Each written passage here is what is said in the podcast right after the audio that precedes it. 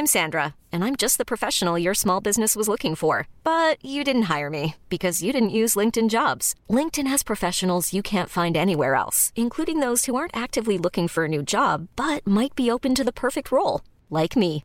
In a given month, over 70% of LinkedIn users don't visit other leading job sites. So if you're not looking on LinkedIn, you'll miss out on great candidates like Sandra. Start hiring professionals like a professional. Post your free job on linkedin.com/achieve today. We're recording now. I I miss miss you. I count it in. Oh, that was fun. That was fun.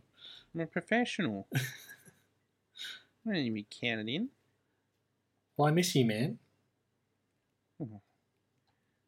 Yes, I miss you, man, too. Oh, my goodness. I miss you, I miss you, man. Do I miss you? I miss you, man. I miss you, I miss you, man. Do I Hello there, everybody. This is I Miss You Man. My name is Lonnie. His name is Dylan. We're the I Miss You Man boys. How are you doing today, Dylan? Doing great, mate. I love being a men boy. It's great. um, what are we doing here today? I Miss You Man. What's it all about? Let's go.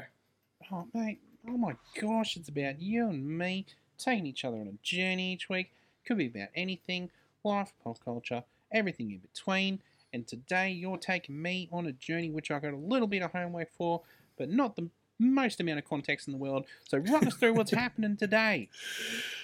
All right. So normally we're pretty light-hearted on this um, show. We're normally you know, shooting the shit about pop culture, and there's going to be a little bit of that today. But um, every now and then we do go a bit deeper and a bit more serious, and that's what I'm sort of heading towards. Um, maybe not as many laughs today, but hopefully some very thoughtful discussion. Can you give me that, Dylan? I can try my best. Okay, terrific. Now, listeners will have seen the title of the episode. Um, I'm going to just get stuck in. We're going to be talking about Ishi and uncontacted people in general. Now, you might have heard of this term, or you at least probably know the concept at least, Dylan. It's uncontacted peoples. So, the Wikipedia, our good friends and partners, define them as groups of indigenous peoples living without sustained contact with neighbouring communities and the world community. Uh, groups who decide to remain uncontacted are referred to as Indigenous peoples in voluntary, involuntary isolation. Um, so there's legal protections about these people um, at the UN, and there's a non-profit group called Survival International.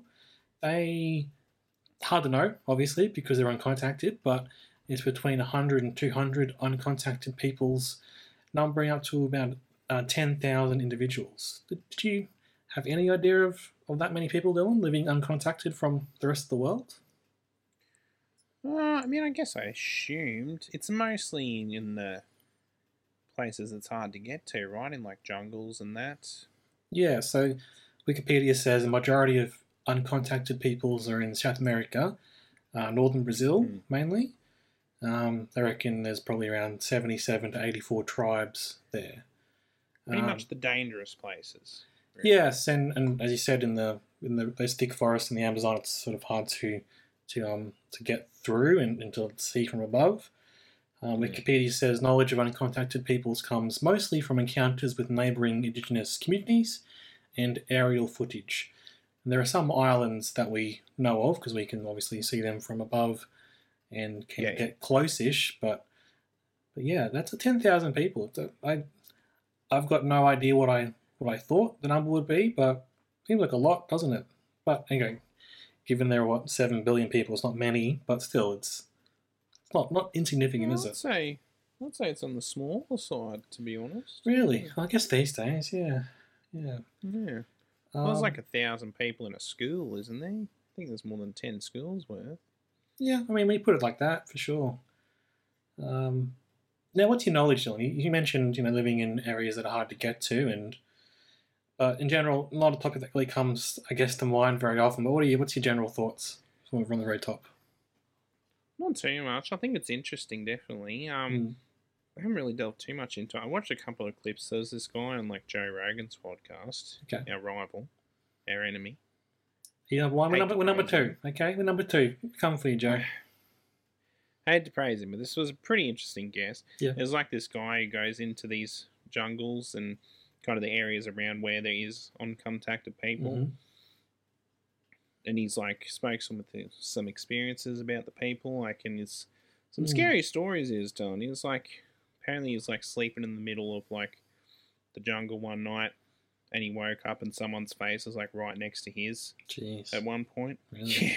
Wow. Yeah, frightening stuff. Yeah.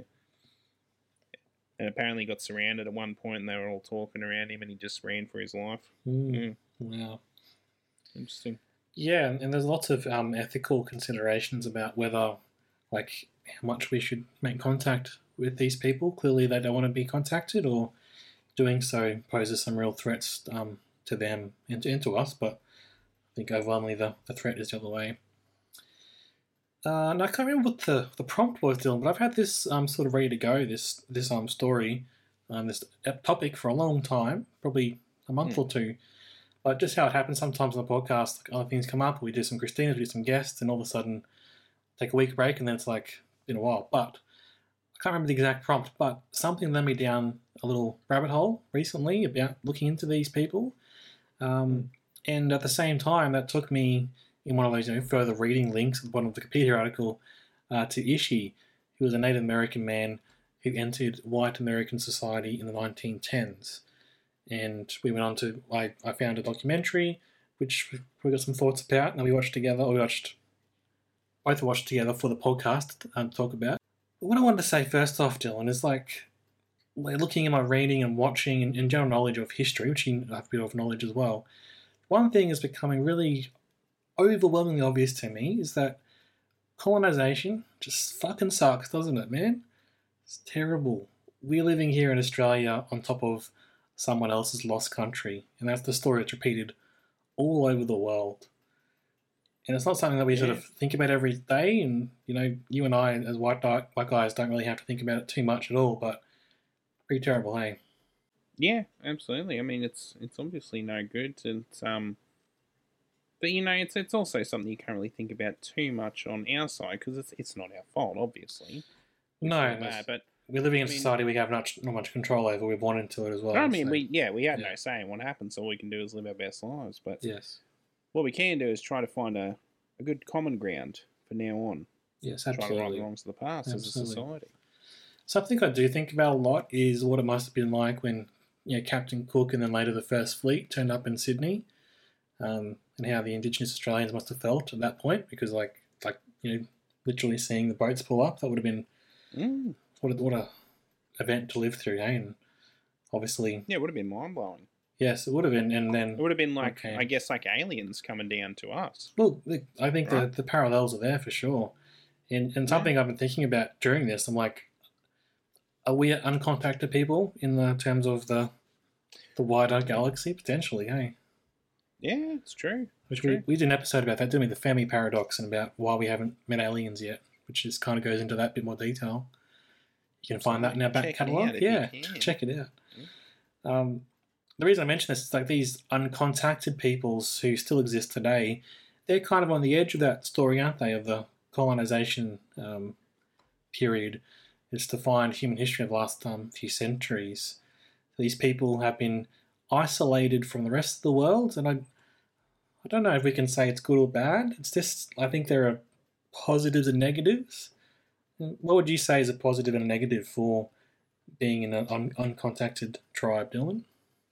Uh, I don't know. I guess a positive is you're preserving Mm. a culture Yep. and a way of life that could be erased if you leave that way of life and you become contactable. So I guess that's a negative. I guess a positive is can help them, I guess educate them about the wider world and obviously technology can't argue some of it would help them Mm. with farming and all that kind of thing. But again, is that something they want?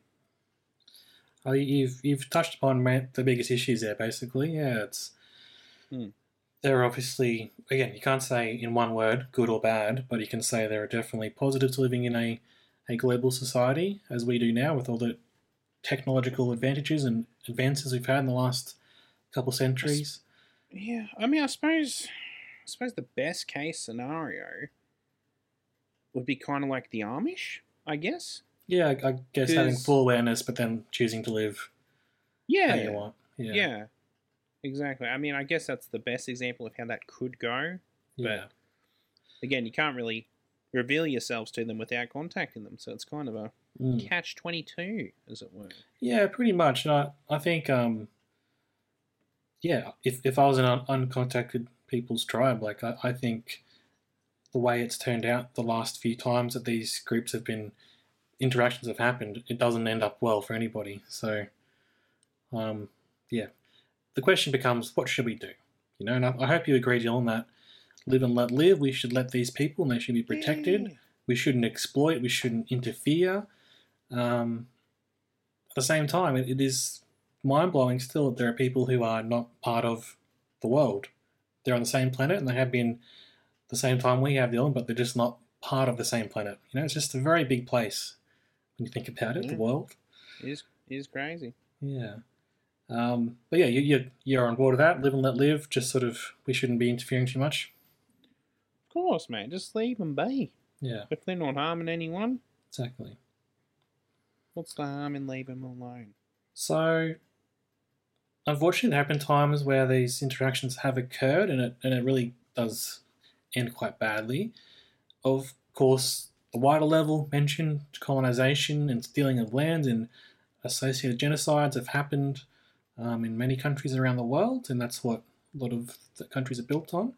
But in the the contacts, so what I mean by that is that there was a time when you know Australia was uncontacted people to the rest of the world, but Hmm. talking about more recent um, interactions, um, there are people who've explored the Amazon and they've actually been killed. They've come across um, these groups and they've died. There was a group in Colombia.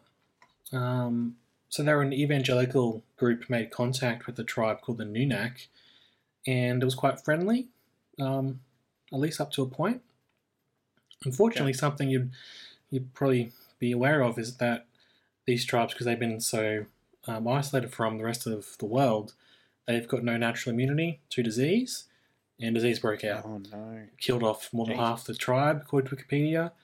So that's that's terrible. That's I think an unintended consequence, but at the same time, there have been violent clashes um, with some narco traffickers, apparently, according to Wikipedia again. Jesus. Terrible, hey? Yeah, I guess I never even thought of the immunity side of things. Mm, It's a whole whole other reason to well leave them alone, for sure. of course. And this this one group, Dylan, is quite interesting.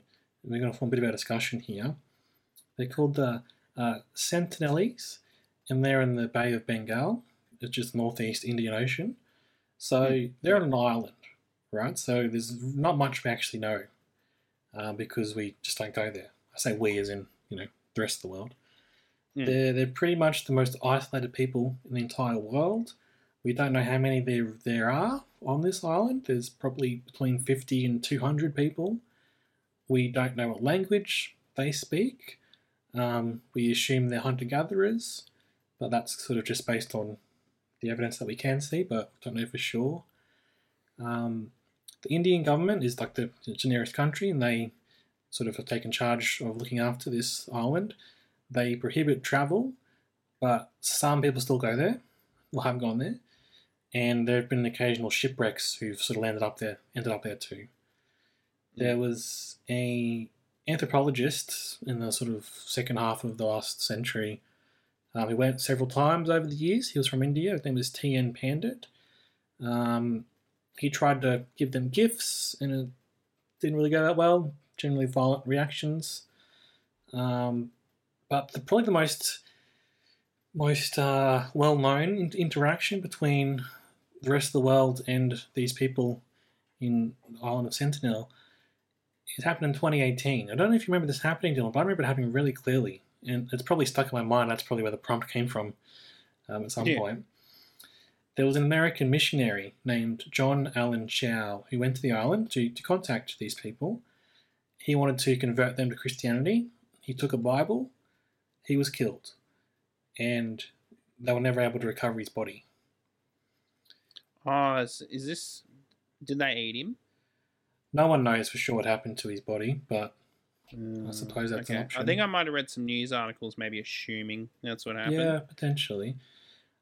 What do you think of the ethics of what he what he chose to do, Dylan? I mean, he's trying to force a way of life on people that can't really comprehend it. Yeah, So why why are you doing that? Just leave him alone. I, I agree. I, I think you know, te- absolutely terrible that someone died, and I would never wish that upon somebody. But at the same time, Dylan, like, what do you expect? There, are, there are so many warning signs you have to look past to get into that position. You know. That's a that's a fair point. That's a fair point. Yeah. Also think, um, like from the the Christianity missionary aspect of it all, it's like, well, didn't God put them there? Isn't He okay with them being alone? Like, just leave them be. If I was, I'm not a Christian, so I know that's a bit of an easy thing for me to say, but I, I guess this guy saw it as a challenge. Like they are the most isolated people. Like, they, if you want to convert them, that's like going to get you on top of the list going into heaven, I suppose. But Oh, I suppose, yeah. Well, he got into heaven, but hmm, potentially. Um, and then even if it went well, right? Even if he got there and it was all okay and he was let in, he's probably got diseases and, and pathogens in his body that they would not have any chance of surviving, even a common cold, you know? yeah, no, definitely not. Yeah. Um, that's that's bizarre that story, and and I don't know, Dylan, if this is the case, but this is what prompted me initially to get back on this train.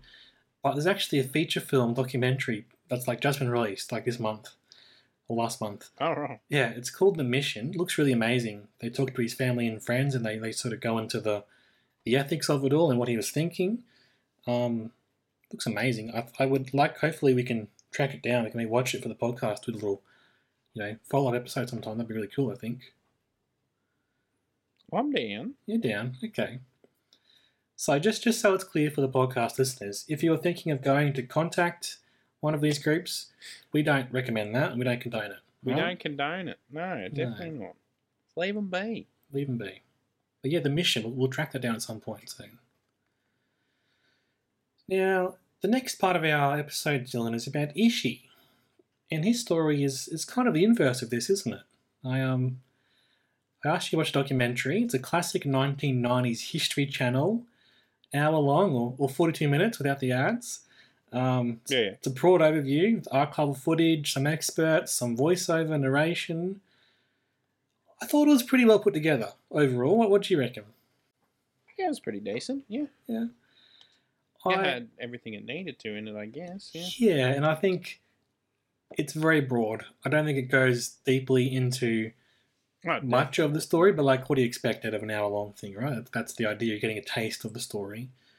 Yeah. Um, also, like from the '90s, late '90s. So I think like society's moved a little bit into like if it was made today, they'd probably talk a bit more about more of the controversial aspects of it. But it was kind of I want I want to say I don't want to say even handed, but I think it was just sort of like here are some facts. We're not going to take too much of a controversial look at everything, right? We're just sort of going to give you a very basic version of the story without sort of taking too Yeah. much of a side of either way. Sure. But I did think it was quite interesting, and I'll put the link in our show notes. It's called um, Ishi, the Last of His Tribe. Now, I've, I've got a little um, rundown from Wikipedia, Dylan. Do you want to do that? Do you want to give me your opinion first of the story, or should I do that first, and then you sort of give me your thoughts? Would that better, maybe? No, you go ahead, mate. Yeah, I'll go Yeah. ahead, and then you tell me what you reckon, all right? Hmm. Okay. So Ishi he was born around 1861, um, and he died March 25, 1916, so about 50 or so. He was the last known member of the Native American Yahi people from the present day state of California in the US. The rest of the Yahi, as well as many members of their parent tribe, the Yana, were killed in the California genocide in the 19th century. Ishi was widely described as the last wild Indian in the US. He lived most of his life isolated from modern North American culture. By 1911, aged 50 and five years before he died, he emerged at a barn in Corral, about two miles from downtown Oroville, California. Ishi means man in the Yana language, in its adopted name. So the story goes the anthropologist Alfred Kroeber, who was one of the people who studied Ishi, gave him this name because in the Yahi culture, tradition demanded that he not speak his own name until formally introduced by another Yahi. When asked his name, he said, I have, no, I have none, because there are no people to name me. Meaning there are no other Yahi who could speak his name on his behalf. Mm, so Ishi was yeah. taken in by anthropologists at the University of Berkeley, California. Sorry, University of California, Berkeley, and they both studied him and hired him as a janitor. He lived most of his remaining five years in the university building in San Francisco. Now, what's your overall take, just pretty much based on what I've just said and the um, YouTube documentary you watched, Dylan? Yeah, I thought it was pretty good. He seemed like a, a decent bloke. Hmm. Um, I think the guys around him seemed decent. I question. He was on display in a museum, I think. Was that the Yeah, so he was kind of like a living display, it seems, and Yeah. he was given um, he he gave like exhibits, like exhibitions of of various cultural aspects, like you know woodworking that sort of thing. Um, but yeah, he, he kind of was on display at all times, which isn't good. And there's actually been a bit in the documentary Mm. where they, they brought him to um, a big city for the first time after he's after he um, you know, emerges, and it's like all these vaudeville guys want to take him and put him on like like carnival shows, and they're like, no, no, no, we're not going to do that. That'd be terrible.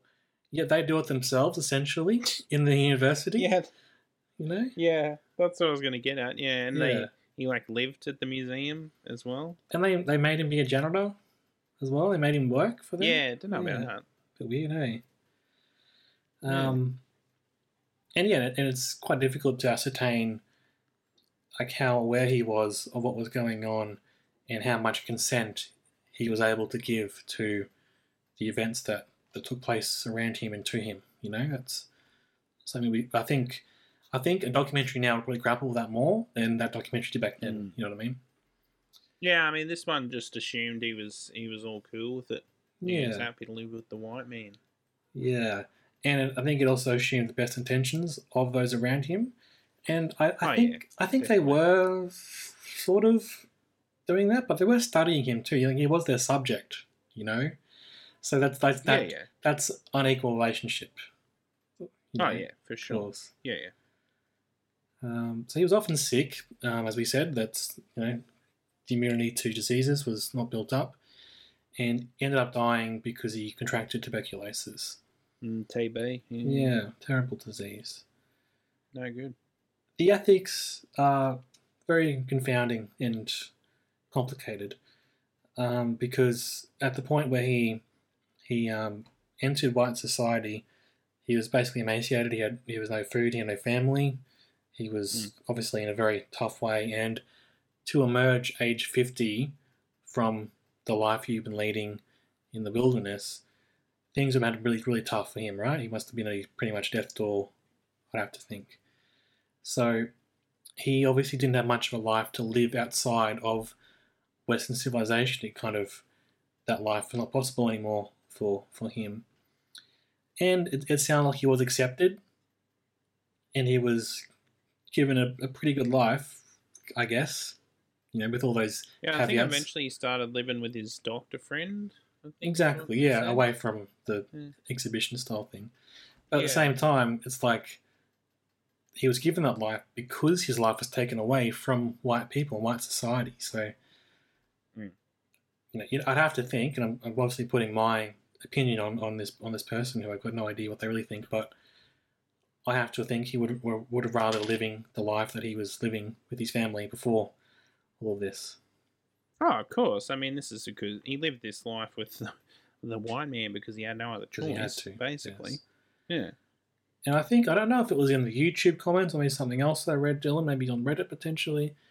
Um, it talked about the guilt that was obviously on display by the white, white people. Um, Mm. They had to like sensationalize the story in the media, saying he's a he's a wild man, because Mm. that obviously the reason he's wild is because it was his country he was living on, and you guys built a different country around it. That's why he's wild. Um, And also, a lot of the stories seem to be like, oh look, we're showing him a great time. We- We've shown him how to use the trolley car. which We've shown him how to use look at the plane up there, you know, and obviously a lot of that is because we're guilty about what we've done to his his land and his his society.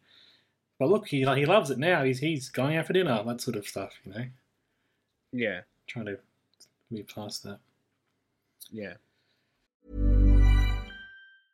Many of us have those stubborn pounds that seem impossible to lose, no matter how good we eat or how hard we work out. My solution is PlushCare. PlushCare is a leading telehealth provider with doctors who are there for you day and night to partner with you in your weight loss journey. They can prescribe FDA-approved weight loss medications like Wegovy and Zepbound for those who qualify. Plus, they accept most insurance plans. To get started, visit plushcare.com slash weight loss. That's plushcare.com slash weight loss.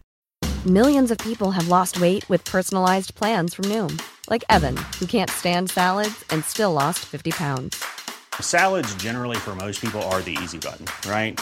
For me, that wasn't an option. I never really was a salad guy. That's just not who I am. But Noom worked for me.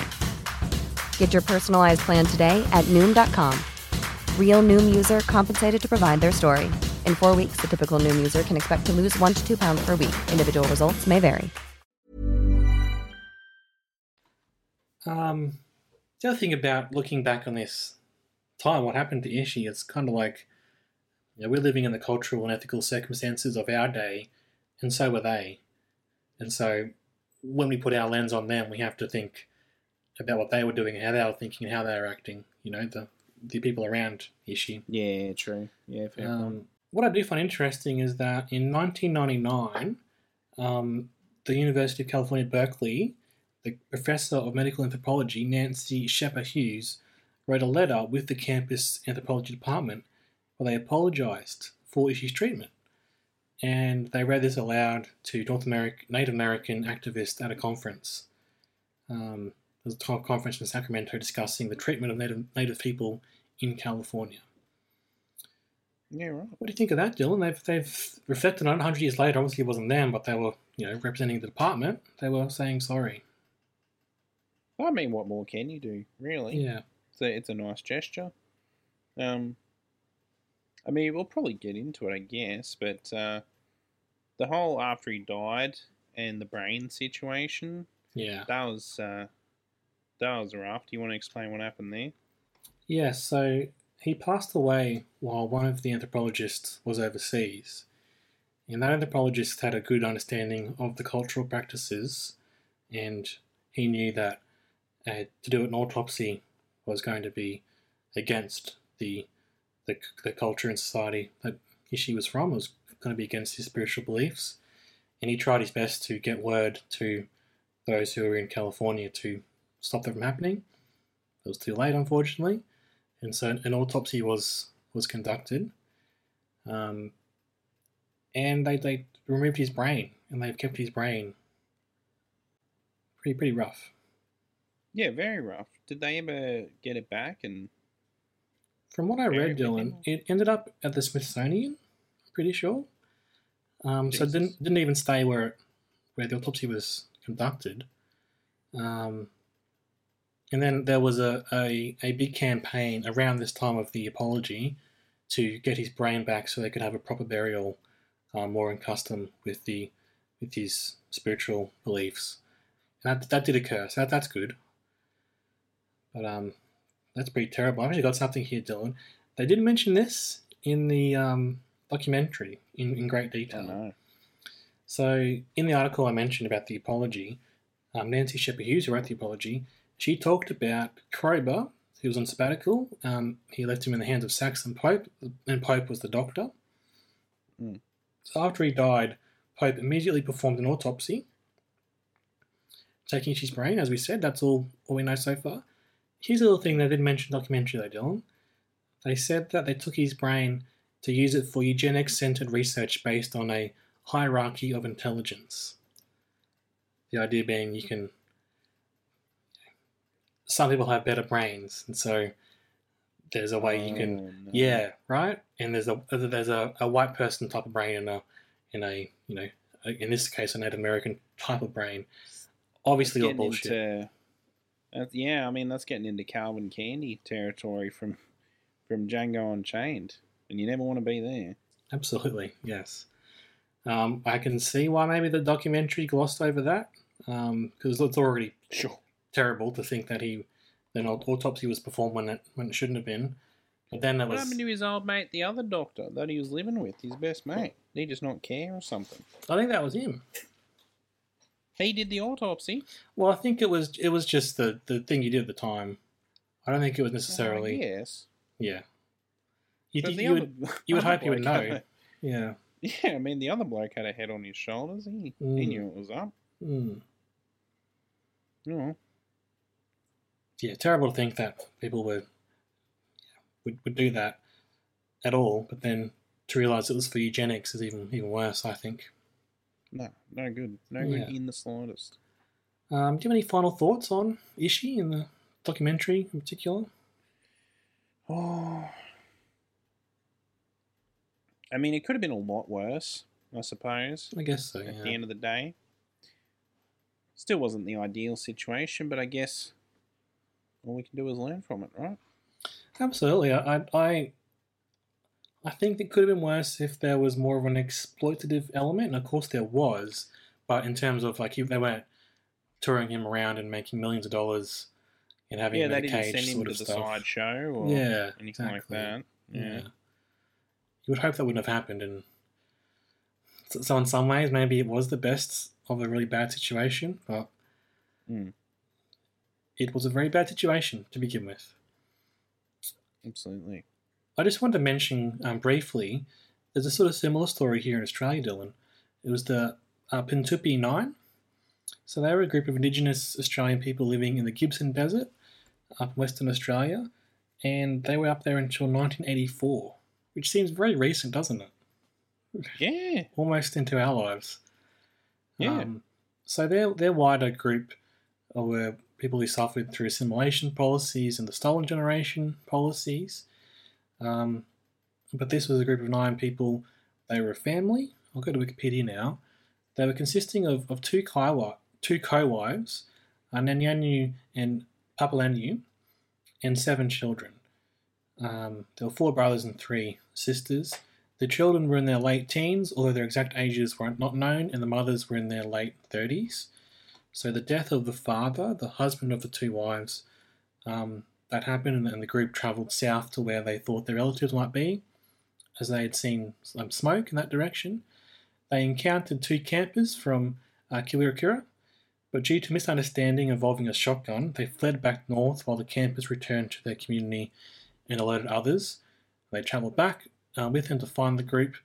The community members quickly realised that the group were relatives who'd been left behind in the desert 20 years earlier, and many had travelled to the missions near Alice Springs. So the community members travelled by vehicle to where the group was last seen, and they tracked them for some time before they found them. And they made contact and established their relationships, and they're invited to come live at uh, Kiwikura, where most of them still reside. Um, some of them have gone on to become artists, but they've, I think, again, based off a bad situation, that, that ended up pretty good compared to what it could have ended up, potentially. absolutely. Yeah, Again, it, it's, it's hard to, to not look at this through the lens of colonization and terrible things that have happened. Um, but that one, that one, to think they got to 1984 living, I suppose, a, a fairly isolated life. That's that's um pretty outstanding to think about, isn't it? Absolutely. I assume there's there's no more untouched tribes in Australia or especially America. I wouldn't imagine. I wouldn't have thought so. No, but I, I Mm. guess they didn't think so Not in 1984, probably. But Well, that's a fair point. yeah, but yeah, I, I think with in, with in terms of like GPS satellite and stuff now, we probably would have seen more people if we. But yeah, I don't really have any wider point to make here, Dylan. I just thought it was intriguing and you know something to chat about. Um, it's both of these uncontacted peoples at the beginning we spoke about who are living a life away, and then people like Ishi who had no choice but to make contact. Um, again, no point to make, Dylan. I just thought it'd be interesting to chat about with you today, and I think it was. Interesting. Hope you, You had a good time. right. Okay, that's good. You're on point, mate. That's good. I I did enjoy watching the documentary. As always, with most documentaries, I would suggest watch it and do your own research and, and try and find the things that are missing or things that were glossed over. Um, but that, that channel, Dylan, it's pretty good, isn't it, on, on, on YouTube? There's a lot there. I There's a reckon lot we could mine that for so much content, mate. Could do. Could do. Definitely. Many an episode there. Some um, interesting ones. I'll, I'll make my pitches to you soon about what we should do. Okay. Sounds good. Um, my get amongst it today, Dylan, is the time of the show where we recommend getting amongst something. The documentary about Ishi, obviously. Um, Yeah. Gear change, though, completely different. I'm going to talk about the Hunger Games movie, the new one. It's pretty good. I liked it. I don't believe you. I go on, it's good. Why was it good? It's a prequel. Early days of the Hunger Games, Yeah. yes. It's um following Donald Sutherland's character. You know, he's obviously the the uh, big dictator in the later series, but in this one, he's no, only I young. do not know that. But there you. Have you not watched him? I watched the first one. He's in that.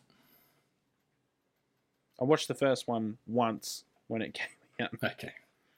I don't remember any characters. the big baddie in, is a a young hottie in this one. Okay, that's that's what you need to know. oh, hello. Okay. and essentially, the story is there's a Hunger Games. They're not very popular at the, at that point in time. they There's haven't some, caught on yet. no, they've had ten years of it, and it's like, oh, we're gonna keep doing this? What's the go? Um, and to to mix things up, they take the kids who are just finishing high school. They're like the, the young elite, basically, of the capital, and they take on um, the the tributes, and they've got to be their mentors and look after them and and lead him through the Hunger Games, right? He gets paired with somebody who's like this a a pretty girl who's a singer, not very, not the the warrior type you'd expect for Hunger Games to do well at, right? Right, yeah. But sparks fly, as you might imagine, Oh. and it's about them trying to reconcile, you know, what to do basically, how to get live through this crazy time we call Hunger Games. And he becomes evil at the end of the day. No good. Yeah, it's it's sad. Really good though. It's not not an easy watch. It's like obviously they're pretty dark movies, but they're darkly entertaining. I, I like the first four, and I like You like one a lot. children fighting for their lives. You love it. Look, mate, it's easy to say, easy thing to say, but it's not that different to some of the shit that goes on in the world, is it? You know. Ooh. Here's a question for you: Controversial. Yeah, yeah. How much do you think would have to happen for us to get a real Hunger Games going? I- I don't think we're that far away from it, really. I would, I would hope people wouldn't do it, but also, I don't know. Hey, I don't know. What's what? Why do they do it? What's the point? so in, in the in the mythos of the Hunger Games, there was, well, it's set like very far in the future. America's not around anymore, but there's a new country, and at a certain point, there was an uprising from there's a big capital city, and there's uprising from Mm. all the little states basically around it, the districts, and there was a big civil war basically, and after the the capital won and re-established themselves as the guys in charge, as punishment, every year they take two kids, two children from each of the districts and make them kill each other. It's punishment, it's a sign of strength, it's, I guess, feeding into the bloodlust, and also makes all the districts distrust each other and fight each other and distracts Mm. people as well from there. They're, too, Yeah, they're too busy fighting each other when they, they should be, you know, coordinating and fighting back and uprising again. Interesting. Hmm. Interesting. What's happened outside of there? Do we know? Well, as the as the books go on, I haven't read the books, but I've watched the movies, and I want to read the books now. Actually, I'm kind of in, intrigued by it all. There, there is a an oppositional force brewing, and they they Katniss, who's the main character, becomes involved with them. So it's I think they call it like the second uprising or something. Yeah, but are there countries outside this one? Well, it's hard to know. It's it's very much based on the map of America, and you can sort of map where people are. Like District Twelve is where Katniss is from, and it's around Kentucky apparently, and you can sort of map every other country, every other district to a state or area. But I don't think there's any word about what's happening. There's no Canada, for example. I don't know if there's any other countries around the world. I, I think it's kind of like a a post climate change sort of world, so maybe America's the only one left. Okay. Maybe we all get our own countries like iconic dystopian future. We get Mad Max, Like yeah. Ameri- yeah, mate. Yeah, absolutely. yeah. Well, as far as as far as apocalypses go, that's like the coolest one, right? No, I'm, I'm keen for the Furiosa movie. Tell you what, I think there's a trailer coming out soon. I feel like they've been making that for like ten years. Yeah, George Miller goes to the desert for ten years. He comes out with a masterpiece. That's how he. That's his process. Okay. All right, who am I to question? That's fair. yeah, so there's like Children of Men over in the UK, um, or is it like some sort of zombie thing? Maybe twenty eight days later or something. Yeah, maybe. Yeah. Yeah. Day of the Dead. Mm, there you go. Anyway, I recommend it. I liked it a lot. I might go back to watch it actually. I really enjoyed it. Goodness gracious, mate. Yeah. I'll see. Maybe I won't. Best But movie of 2023, he says. I don't know. It's up there. It was enjoyable. It was a bit long, and it kind of Oh, ended. here we go. It kind of Here ended. It kind of ended, then it went for another hour. But I didn't mind that. Once I realised, I'm like, oh, we're still going. Okay, back into it. Is it better than Across the Spider Verse, though? Well, I really enjoyed that. There's some pushback now on, on online, but I liked it. Yeah, but was it better than Spider Verse? It's a different film still. Was it better? I think I enjoyed Spider Verse more. There But some of that is, drags. Let's is. face it. That's the beginning. Ah, he's, he's talking to his mum for like half an hour. Get on with it. Uh, that fucking sets up his whole motivation for going against the whole Spider Society. Alright. Excuse you very much. Okay. Ooh. I'm Miles. I'm a mummy's boy. How fucking day. you? you rude man. I love Miles actually. Yeah. It's the best Miles Hmm. in those movies. Yeah, yeah, I think so. Agreed. Gay Miles, he's okay. He's alright. He's getting better. There's this YouTuber made a good point. Feels like white people wrote him, Hmm. which it sure does in those games. Yeah, it doesn't feel like that so much in the movie, does it? It feels more authentic. No. Hmm. Definitely, yeah.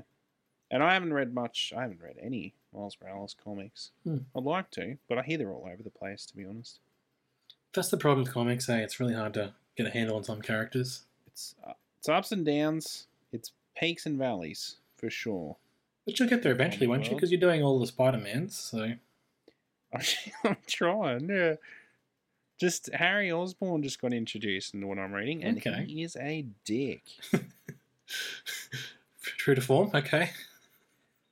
yeah, he like it was like Peter's first day at university. Hmm. We're out of high school, we're in Okay. university, and he like buddies up with Flash Thompson. They just start giving him shit. Day it's no one. Day one bully. Yeah, it's a bit rude, isn't it? Very Those are pretty timeless. Those books. There is a every now and then it really pulls you back into the '60s. Hmm. like at one point in the university they're like hey peter let's go get a soda after school like oh yeah okay yeah that's the 60s that's all you could do back Let's then go to the drugstore, get a soda. yeah otherwise they're pretty good they're pretty timeless stan's Yeah. getting better at writing spider-man so that's always good It's a good late than never, I guess.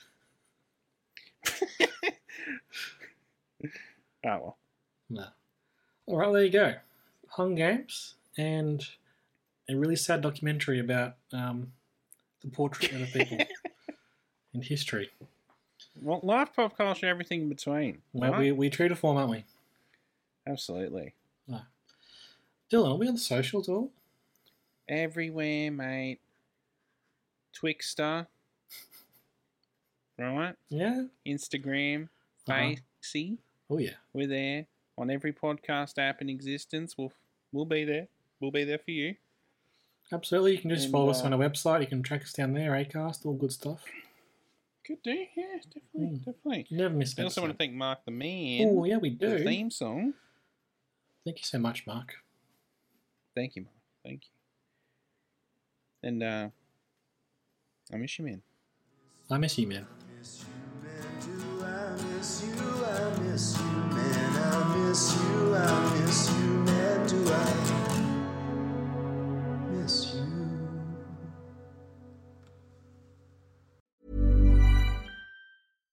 Even when we're on a budget, we still deserve nice things.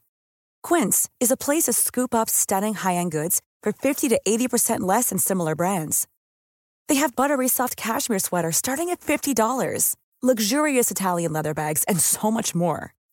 Plus, Quince only works with factories that use safe, ethical, and responsible manufacturing. Get the high-end goods you'll love without the high price tag with Quince. Go to quince.com slash style for free shipping and 365-day returns.